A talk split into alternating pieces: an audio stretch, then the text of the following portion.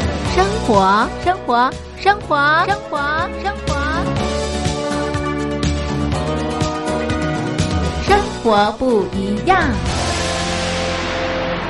手机旁的听众朋友，您好，我是嘉玲，欢迎收听《生活不一样》。手机旁的听众朋友，嘉玲东山林第二波的活动已经推出喽。这次的活动呢是“你脱贫了吗”？我们来听活动的小广告。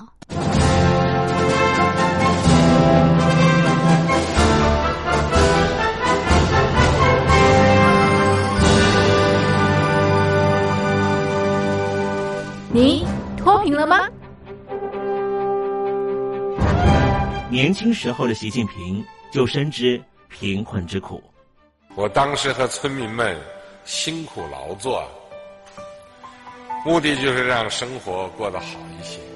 因此，扶贫一直是习近平的重要工作。二零一五年，习近平在中央扶贫开发工作会议上做了二零二零大陆全面脱贫的承诺。到二零二零年，我国现行标准下，农村贫困人口实现脱贫，是我们的庄严承诺。一诺千金，全社会要行动起来，进锐出战，精准施策。于是，一场脱贫攻坚战席卷大陆。为了打赢扶贫攻坚战，大陆提出了精准扶贫。世界上大部分采用的扶贫方式，都是将扶贫的钱平均分给贫困者。中国的精准扶贫则完全不同。为了让资金使用更高效，扶贫效果更好，中国根据村子的特点，以及每户村民档案记录的不同情况来分配钱，安排不同的扶贫方式。于是，有的村子做起了旅游业，有的村子通过修路大桥，极大的增加了农产品的销量。有些没有工作能力的老人，给他们生活所需资金保障；有些缺乏劳动技能的，给他进行职业培训。中国扶贫就是这样结合村子的特点与个人的情况，以个性化定制为每个贫困户找出脱贫方式。这就是中国扶贫的精准度。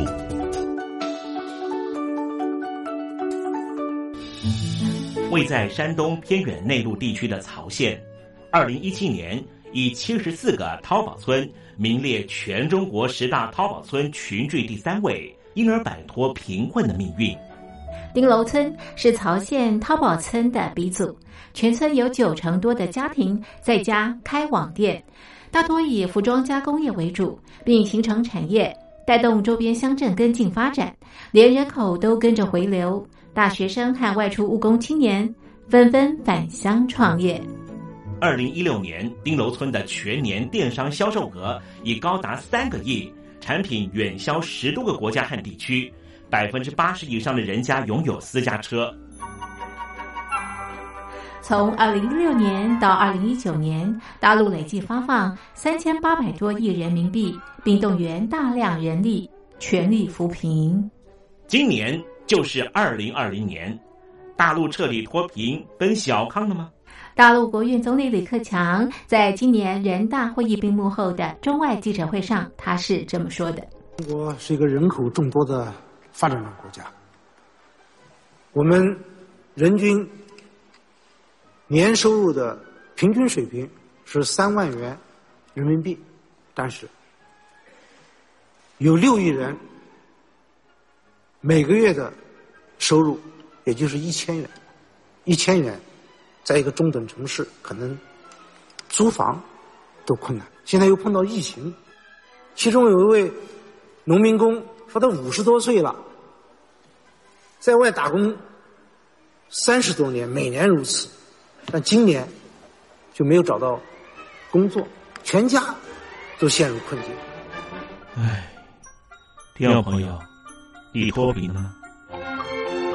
欢迎听众朋友来信分享你的脱贫经验，或者大陆政府脱贫做法与建议。我们准备高端短波收音机要送给您哦，活动从八月一日进行到十月三十一日。请您写下姓名、地址、邮编、联络电话、年龄等基本资料，传统邮件，请寄到台北邮政一七零零号信箱，台北邮政幺七零零号信箱，嘉陵东山零收。电子邮件请寄 lily 三二九 at ms 四五点 highnet 点 net l y l y 三二九 at ms 四五点 highnet 点 net。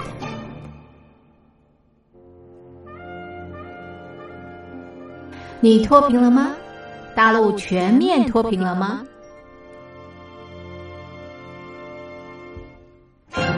手机旁的听众朋友，这是嘉陵东山林今年第二波的活动，活动名称呢是“你脱贫了吗”。五年前，大陆的国家主席习近平啊承诺，在二零二零年的时候呢，大陆要全面脱贫。奔小康，那么今年就是二零二零年。不过呢，今年碰到新冠肺炎疫情的这个影响，我想这个任务更加的这个艰巨哦。不过呢，在这五年当中，中国大陆也非常的这个努力，利用这个精准扶贫，希望能够扭转我们贫困县的这个生活。那么我们看到有一些这个收获，不过呢，也有一些这个乱象。比方说，地方呢为了要这个呃业绩好看，所以呢这个数据呢造假，造成贫困的人更加的这个贫困，或者是一些这个非常扭曲的一些这个做法等等的啊。所以呢，我们希望收音机旁的听众朋友来信告诉我们，如果你是贫困县的这个朋友们，那么你脱贫了吗？那么你对中国大陆一些扶贫的做法的观察是什么？又有什么样的建议？我们同样准备了非常啊这个高端的短波收音机，要送给所有的好朋友。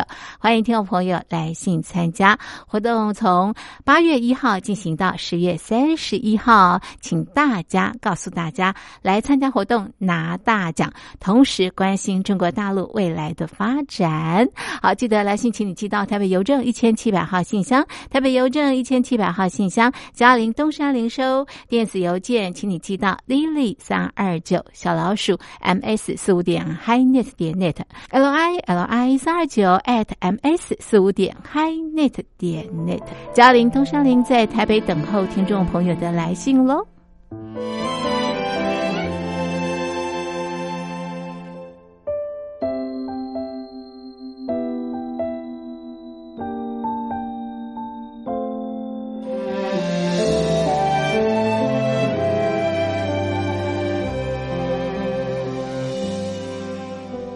曾有一枚梦想，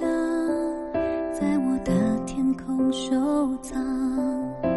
多想自己种一个太阳，发独特的光芒，开出一片信仰。当我宽厚的肩膀，在我脆弱时候陪着我，唱首歌到天亮。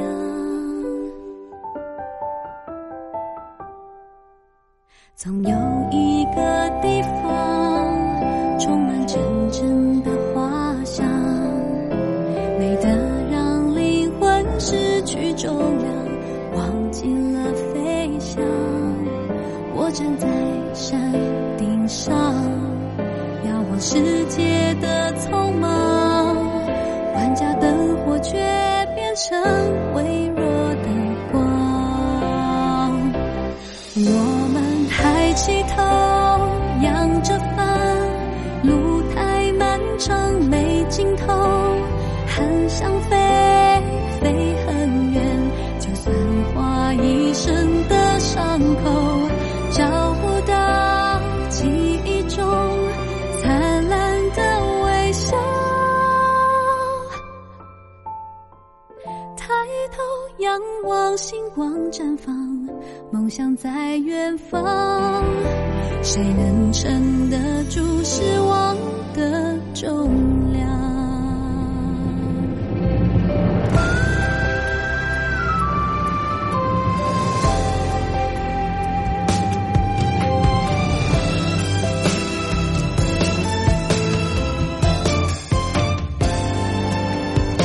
总有一个地方充满真正的花香，美得让灵魂失去重量，忘记了飞翔。我站在山顶上，遥望世界的匆忙，万家灯火却变成微弱的光。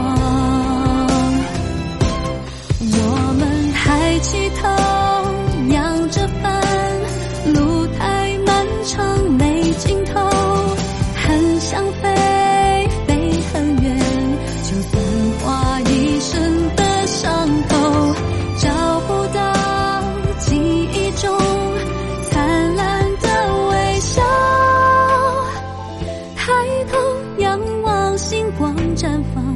梦想在远方。谁能撑得住失望的重量？冲出我的天空，发现很多不同，有一种信念，谁真的懂？疯狂呐喊，想要去找一个没人的方向。啊，抬起头，仰着帆，路太漫长没尽头，很想飞，飞很远，就算花一生的伤口，找不到记忆中灿烂的微笑。抬头仰望，星光绽放，梦想在远方。谁能撑得住失望的重量？梦想在远方，谁能撑住失望的重量？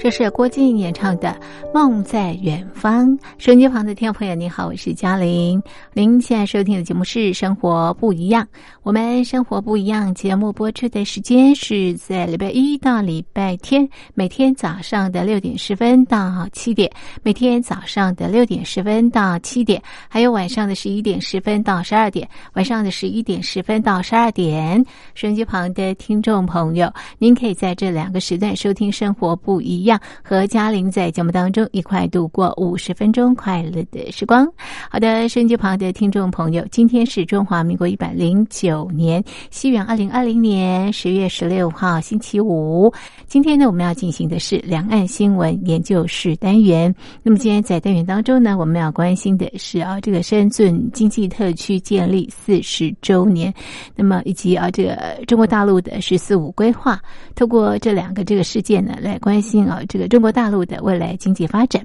那么另外呢，也要关心啊这个香港的问题。好，那么我们现在呢就进入单元。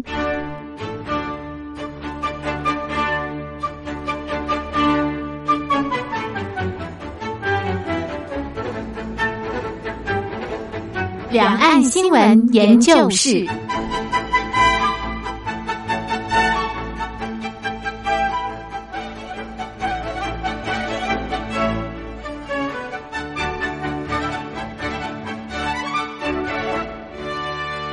收音机旁的听众朋友，我们现在进行的是两岸新闻研究室单元。今天在单元当中呢，我们邀请到的来宾是师范大学政治学系教授范世平范教授。范教授，你好。哎，主持人好，听众朋友大家好。好，那么呃今年的八月二十六日呢，是深圳呃经济特区建立的四十周年。哇，这四十年来啊，这个一个人都快迈入熟龄时代了啊。嗯那这个四十年来啊，这个中国大陆的这个变跟不变在哪里？是不是透过这样的这个议题啊，请这个范教授来帮我们做一个说明？深圳特区当然是邓小平改革开放一九七八年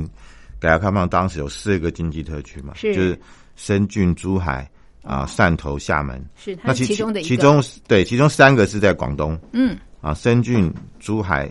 汕汕头，厦门是在福建。是那我们知道，就是说当初为什么会选这四个地方来成为所谓的经济特区？嗯但有几个原因哈。是第一个原因当然是在于说，第一个，呃，他他们都在南边嗯啊，那距离北京遥远。嗯，你说当时中国大陆要从一个社会主义国家要走向一个开放的啊，走中国特色社会主义，其实就是走资本主义道路了。嗯嗯那它对于意识形态会产生很大的冲击，是它对于整个当时的中国大陆的社会、经济、政治都会产生很大的冲击。嗯那其实中共当时也是担心说，如果这个东西弄下去，会不会有什么负面效果？是那如果有什么负面效果，它在南边的话影响会比较比较小。小对，嗯那南边如果发生什么事情，要要影响到北京这个中央政府来讲的话，相对时间要比较长，嗯所以它可以有一个缓缓冲的一个余地啊。嗯嗯这第一个，第二个当然是因为，呃，广东跟福建它是重要的侨乡，嗯嗯啊，那所以有很多要招商引资，有很多华侨可以来投资嗯啊，这是第二个。那第三个是呃，广东地区像深圳啊、呃珠海啊，就是他们就就是跟香港很近嘛。嗯，那那时候香港这个是东方之珠啊，啊还是这个英国殖民地嘛，嗯所以当时来讲，等于让他们接近港澳，那有利于这个跟香港、跟澳门之间，特别是香港的一个彼此的联系哈。嗯所以当初有这样的一个特区嗯那啊的建立哈。那当然到现在已经四十年，当当当初的目的当然是因为它为什么叫特区呢？嗯因为它跟中国大陆一般的规定是不一样的嗯啊，例如说中国大陆是。呃，走这个社会主义道路，嗯啊，那这个这个特区其实就是资就是资本主义道路，嗯另外就是它给予这个特区很多特殊待遇啊，例如说各种优惠，嗯，还有就是投资的便利，对，还有各种程序上的便利，是所以它可以说是还叫特区嘛，对有特别的特别的意思嘛，特哈，别的优惠，对，嗯那当然这四个特区慢慢发展起来了之后呢，它当然就带动它当然带动了中国大陆经济的提升，是啊，那后来其他地方也开始逐步的也嗯也设立相关的特区嗯啊，例如说。本来是看的是福建跟广东，那么后来广我们看到开始往这个其他沿海城市啊，例如说像这个呃浙江省啊、江苏啦啊，嗯甚至再往北流域到山东啦，嗯啊，这各个沿海城市开始发也发展出相关的经济特区啊。那等到整个沿海城市发展起来，就是按照邓小平讲的一句话，就是让一部分人先富起嗯富来。起来，没错，那富起来之后，他开始往，例如说呃长三角哦啊，长是江三角洲，然后然后那个京津冀嗯啊嗯嗯经济圈，是然后开始往这个中部开始发展，嗯嗯然后在西部嗯啊，嗯例如说西部大开发计划嗯就是属于西部的啊，然后这等等来讲，就是它开始变成全面性的哈。嗯但是特区来讲，它到底现在还特不特？嗯啊，这是大家现在所质疑的地方，是就是它还特吗？嗯它跟过去比起来的确很特，嗯啊，哼它有很多特殊的待遇，甚至很多跟中国大陆内部它的文化上都变得不太相近。对，那现在就变成说，特区它的特殊性慢慢的呃下滑了，嗯嗯嗯，啊，就变成说它可能也不是那么特了，不那么特了，对。那但是它还是保有一个它的历史的定位嗯哼。啊，我想这是毋庸置疑的。是是是，好，那这四十年来，这个深圳有没有什么样的变化？刚刚提到它已经不是那么的特了，那么它的经济还像以前那么的那个亮眼吗？呃，深圳，呃，我们知道这是深圳，它过去是跟香港的很密切嘛。嗯那我们知道，就是说它因为它跟香港接近，所以呃，我们看到它跟香港呃，变成现在俨然是一个一日生活圈了。嗯啊，那很当早前呢，当然很多的香港的企业到深圳去投资，嗯那很多人这个香港人周末啦就去深圳去度个假，嗯因为那边的消费水平比较便宜嘛，嗯啊，然后去那边啊，什么什么什么什么按摩啦，这个洗脚啦，啊，那就等于是假日时候的这个呃，香港人到深圳去，也在那边买房子，那时候房地产很便宜啊，啊，嗯那但是这几年有点主客意味了啊，就是中国大陆崛起了，那深圳不再是过去的小渔村了，是是现在反而是深圳人跑到香港来买房子，哦啊，反反而跑到香港来是这个来来念书嗯啊，来来来移民嗯啊。那因为我们知道香港，它虽然我们知道经济的这本来是香港经济是站在深圳前面，那后来嗯转变变成深圳站在香港前面，对可是香港它的在国际上它的地位，是它还是不一样的。是啊例如说香港的护照，嗯到目前为止全世界免签的国家很多是啊，例如香港的社会福利制度，嗯例如香港的教育啊，嗯嗯嗯就让很多中深圳人有钱人跑到香港来。嗯嗯啊，所以你看到就是说每一天都有很多这种这其形象，就是这些大巴从深圳开到香港，嗯都是载这些学生，嗯来念书嗯嗯是然后然后下学再下下课再把他们再回送回深圳深圳去嗯哼啊。那变成说，随着特别是这个港深澳大桥。嗯啊，从香港可以深通车深深圳到澳门大桥，那嗯港深澳变成一体化是嗯是啊，变成一体化，那变成说，呃，香港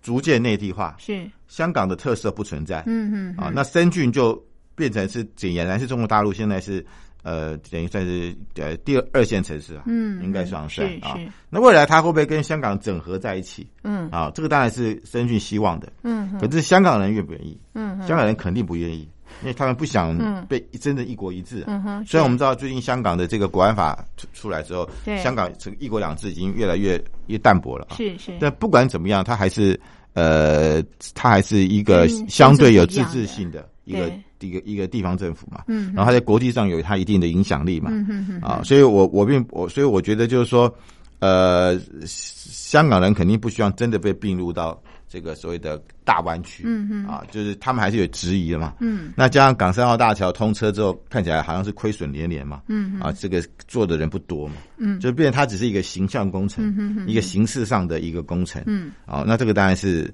呃，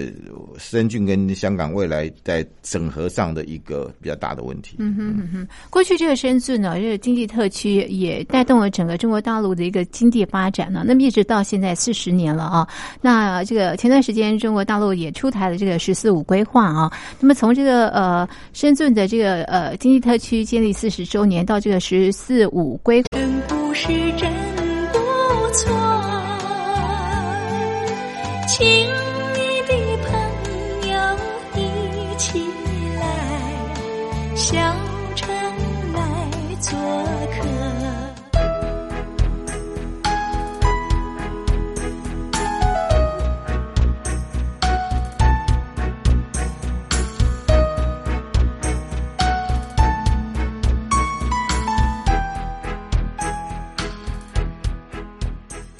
生活中少不了知性的真，一九八零年代开始，大概三十年，我们现在一个经济循环在三十年。嗯，它一九八零年代呃开始，它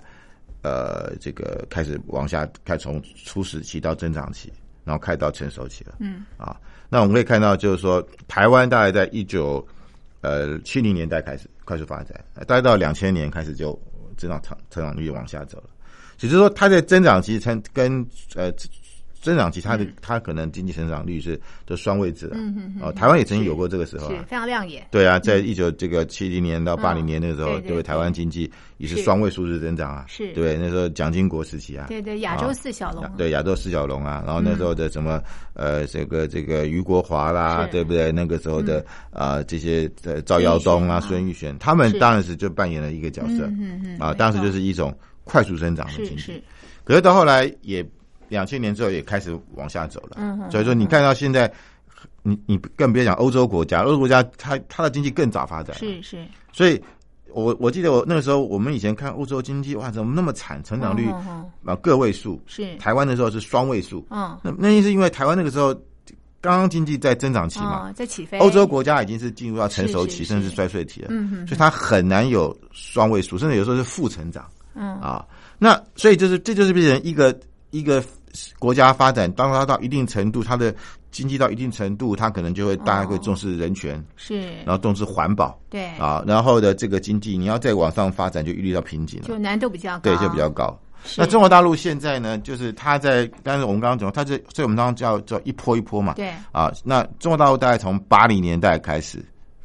这个快速发展嗯啊，到二已经过三十年，到嗯二零一零年那个时候、嗯呃开始也下滑了。哦那现在接班人是谁？接班人是东南亚，是印度是啊。你看东南亚、印度现在大概是双位数字，嗯也就是当中国大陆开始往下走了啊，这个这个二二零一零年开始往下走了，那是欧洲国那个那个那个所谓的那个呃东南亚国家开始接棒，嗯啊，那这个啊这个这个这个印度现在开始接棒，嗯所以它就是一棒接一棒。是那但是中国大陆现在要从一个过去呃双位数字成长，现在变成成呃保保九，然后变嗯成保保八、六保七、保六、保五。对对，啊那现在有没有保四都有困难嗯了。哼但是它比较麻烦是什么？就是说，它现在的这个经济成长虽然是开始趋缓的，但但是有个问题是，它并没有达到一个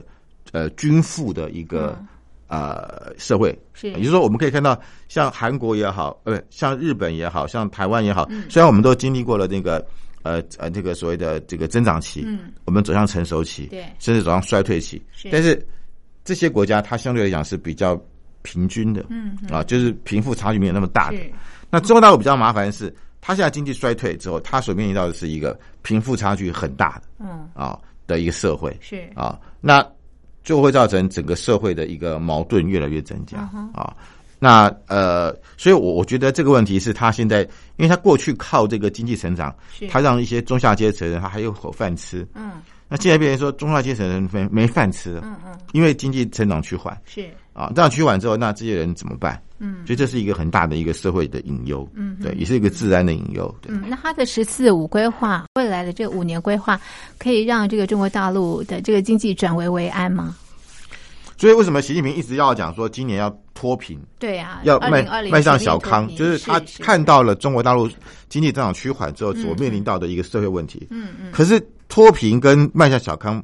说易行难啊！嗯嗯啊，为什么？因为中国大陆这么大，是那李克强甚至这个总理甚至公开唱反调说，中国要有七亿人民，他的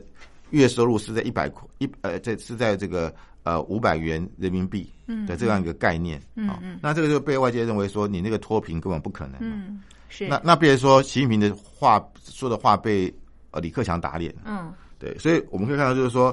呃，等于说，但是中共要怎么办？他只能够靠美化数字嘛。是啊，是那所以我们可以看到，现在大家他说他说脱贫就脱贫了嘛，嗯，啊，那我们看到这个数字美化结结果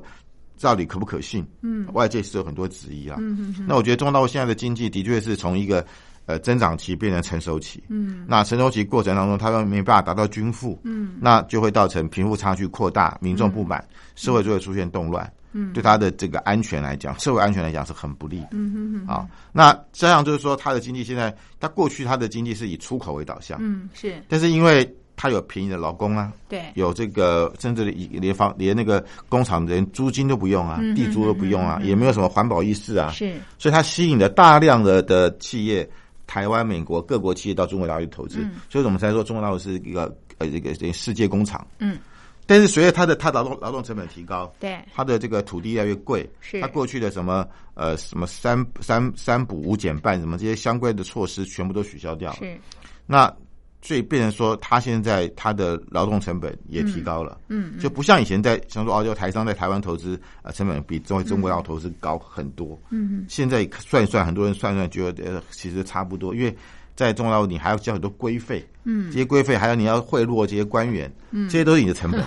是对，所成以本说很最高嗯最最后来算一算，哎，发觉呃现在大陆的这个劳动的成本也越来越高，他们对不断在调薪啊，对对人民也知道争取自己的福是利什。么五保一金啊对，所以变成说，你现在要是要这个过去去重要投资的这个优势呢，嗯哼不现在在是了嗯大幅下滑，对。嗯哼哼哼，好，所以这个大陆的经济其实陷入这个困境哦，能不能这个“十四五”规划啊，这个扭转这个大陆经济有待观察了。好，我们待会要关心这个香港的问题哦。这个九月六日呢，香港民众呢呃又走上这个街头示威了啊？为什么呢？那么香港警察又如何对待这些啊这个走上街头的香港民众？我们待会再来讨论。先来欣赏一首好听的歌曲，歌曲之后再回到节目当中。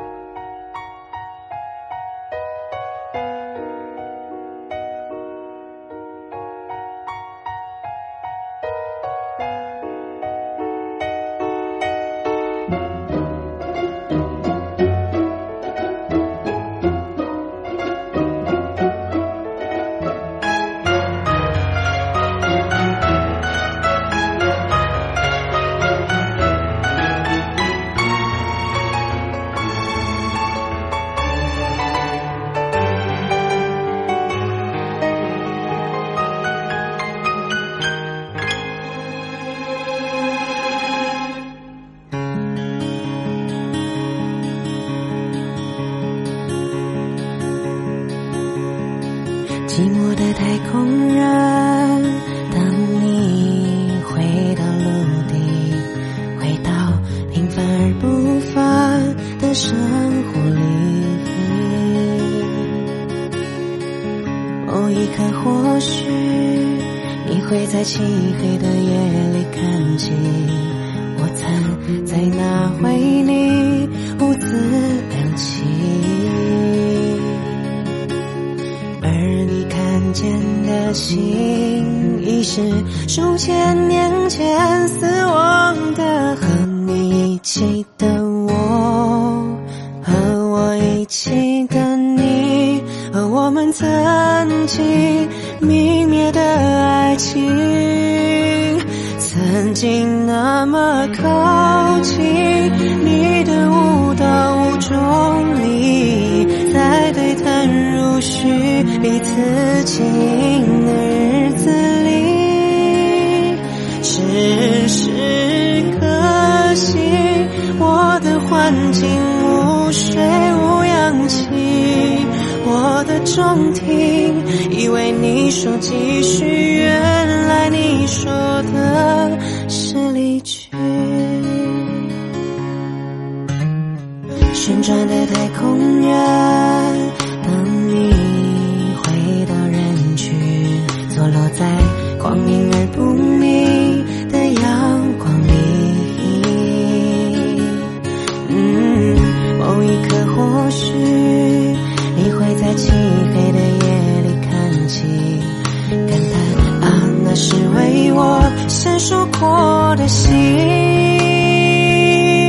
而你看见的光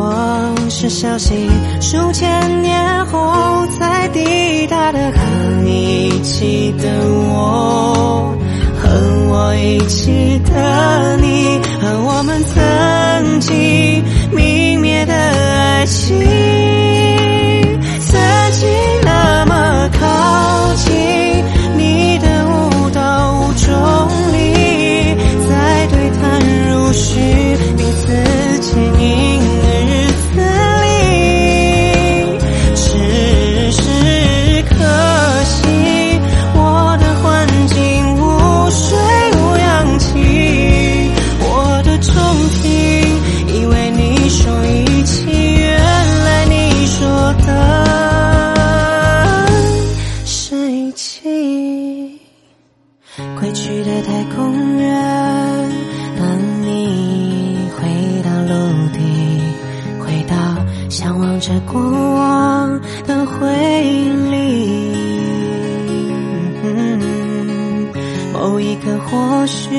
你会在漆黑的夜里，唏嘘我们曾泯灭的爱情。或许我们会在相